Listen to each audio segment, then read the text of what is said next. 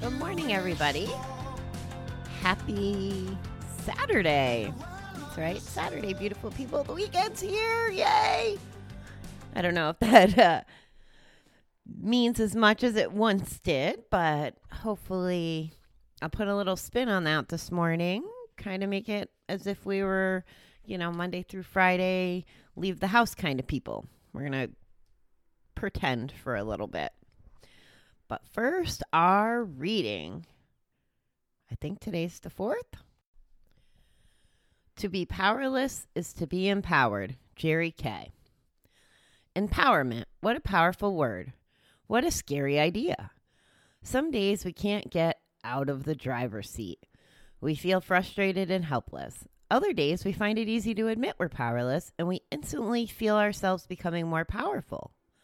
We find we can make decisions in our lives. We can do it. But we can't do it alone. This life of recovery is a we proposition. We need to involve other recovering people in our lives. We need to become acquainted with a higher power. Together, we will be able to make good decisions and be directed to do His will, the next right thing. The challenge is to learn we can't change other people, places, and things, but we can play an important role in life's plan if we open ourselves up to the guidance and love of the recovering community and of our higher power. Today, help me trust in my higher power and open myself up to the we of my fellow recovering friends. Wow, I guess we can't do it alone. Is that what that's saying? I think that's what that's saying. I think all recovery, nah, that's a blanket statement. I think most recovery methods would say we can't do it alone. I think that's even more powerful and necessary right now. Uh, that's probably why everybody's actively trying to reach out and and do stuff and pages and you know Facebook pages and Zoom calls so that we can all stay connected. It's good stuff. Okay, so you've been working hard all week. You've either been at home working or you're frontline working you're putting a lot of effort in. I'm giving you crazy homework like drink your water, do your step four homework with me at night. Gosh only knows what I'll keep coming up with. So I might be making you work really hard otherwise. To be determined. So because it's the weekend, I want to switch gears a little and your homework slash we'll call it play work for the weekend is going to be to do something just for you. I want you to reward yourself and be kind to yourself. So here's here's what I'm going to do to give you some examples. I am planning on attending a Zoom meeting this afternoon and it's not a formal meeting. What it is is it's everybody that can get on the call that was on my Asia trip. So I'm reconnecting with some people. Now, mind you, I've been in what I call like a lockdown of my own where I have the do not disturb button on my phone most of the day because I'm trying to work on my schoolwork.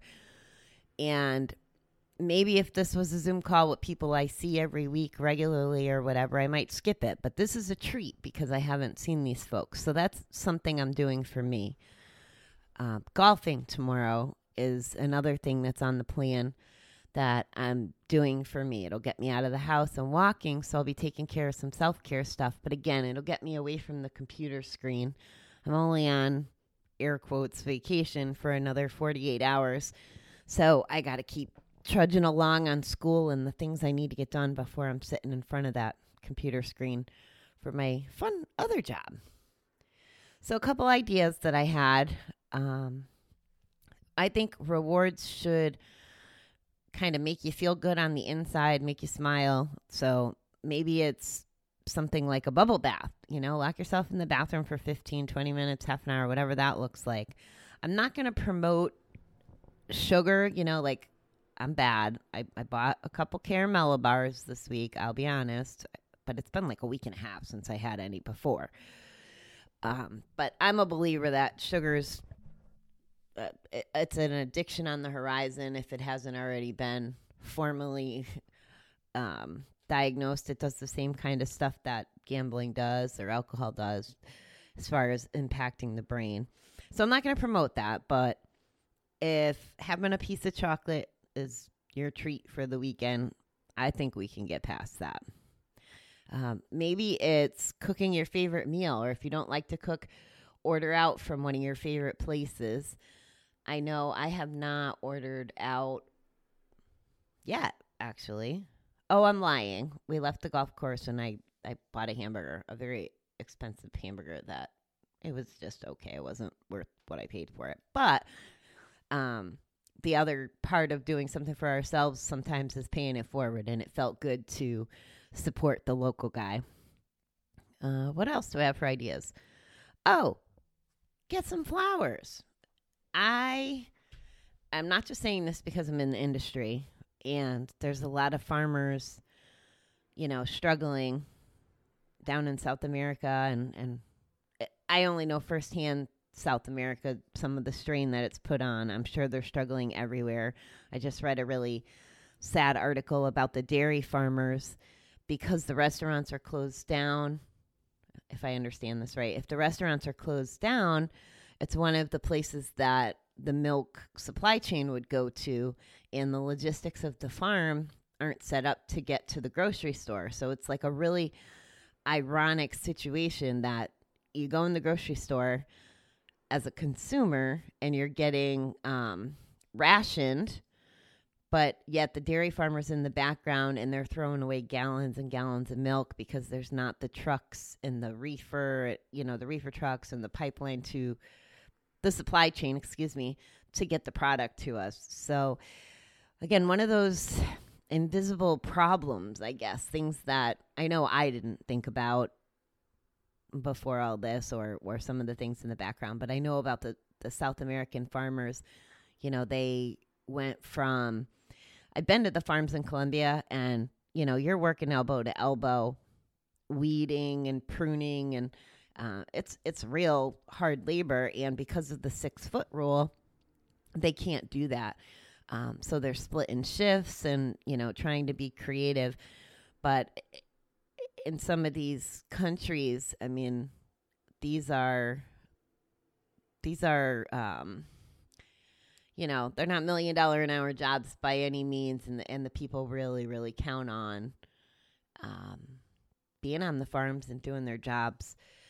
So, so buy flowers, or if you can't buy flowers, maybe you don't have, you know, extra money to go do that. Maybe you go for a walk, and if you're somewhere warm, you might have flowers that are already blooming. Go out and look for flowers. Do a little treasure hunt of flowers. And if you're somewhere chilly like the Northeast, I know that I saw one crocus bulb so far pop up, a little white flower. Um, and I remember it just sticking out of the ground the other day, the first time I walked by it, and then it had a little bloom the next time. So maybe go on a treasure hunt looking for the first signs of spring. As long as you're not somewhere that's under snow, I guess. so those are my couple ideas, beautiful people. I hope that you really do find some some reward time and some fun time. Treat yourself today. And I will be back tonight. I'm sorry you still have to do your step four homework. You're joining me tonight. I think we're working on we're working on the positives a little more detailed tonight. So all right, have a good day. Talk to you later.